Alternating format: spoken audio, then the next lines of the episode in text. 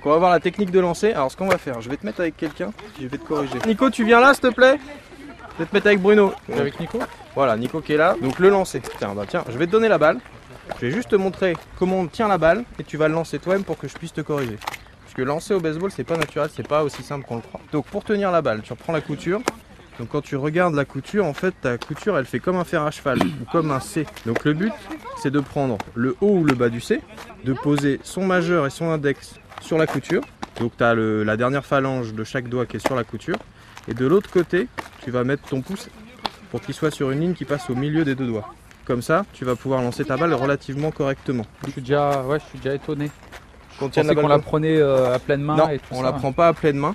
Et tu dois la lancer comme si tu lançais un œuf. Un œuf de, de poule ou un œuf d'autruche? Tu lances souvent des œufs d'autruche Ouais, ouais, moi j'en ai Alors plein, un œuf de poule. Un œuf de poule. Ouais, c'est beaucoup mieux. Tes premiers mouvements, tu vas lancer juste avec le poignet. Et le but, c'est vraiment qu'avec tes doigts, tu viennes gratter la balle. Et je vise quelque chose Et tu vises la tête de Nico. Il va mettre son gant, tu t'inquiètes pas. Il a l'habitude.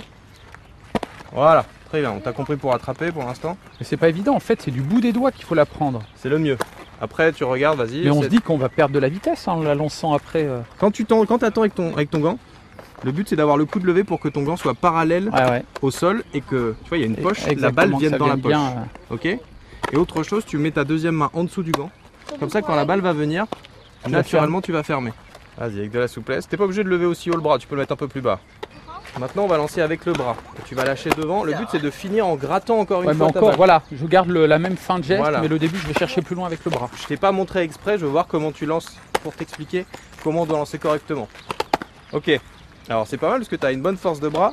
Par contre, au baseball, on fait un geste qui s'appelle le moulin. Le but, c'est de jamais perdre l'énergie cinétique que tu vas créer avec ton mouvement de bras. T'es allé chercher beaucoup plus loin derrière. Alors euh, pas voilà. seulement. En fait, quand tu regardes la trajectoire, donc je vais chercher plus loin derrière, mais la trajectoire de ma balle, c'est une ellipse. Donc jamais je vais casser mon mouvement. Mhm. Ce qui fait que je perds pas l'énergie cinétique. alors que moi, je l'ai cassé, j'ai fait Toi, comme tu ça fais un V, tu fais, tu tires vers toi et t'envoies. Ouais, ouais. Un peu comme les joueurs de hand. Ils n'ont pas la même prise sur la balle, donc c'est plus compliqué.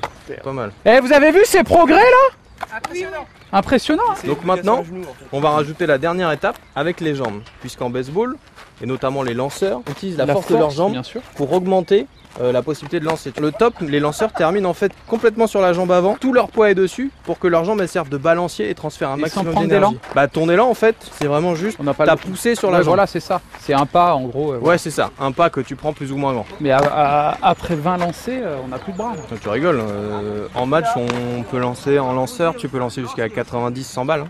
Ah ouais et à, à fond quoi. Ok, tiens viens là Bruno.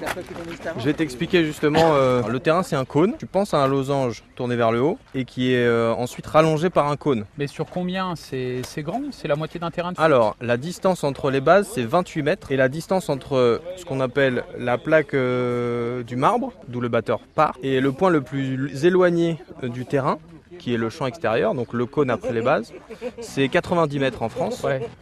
Et euh, en MLB, donc dans les championnats nord-américains, c'est euh, 100-105 mètres. Donc en fait, en gros, c'est un terrain de foot, mais on a l'impression quand on regarde ça à la télé ou qu'on voit pratiquer le baseball que c'est beaucoup plus petit.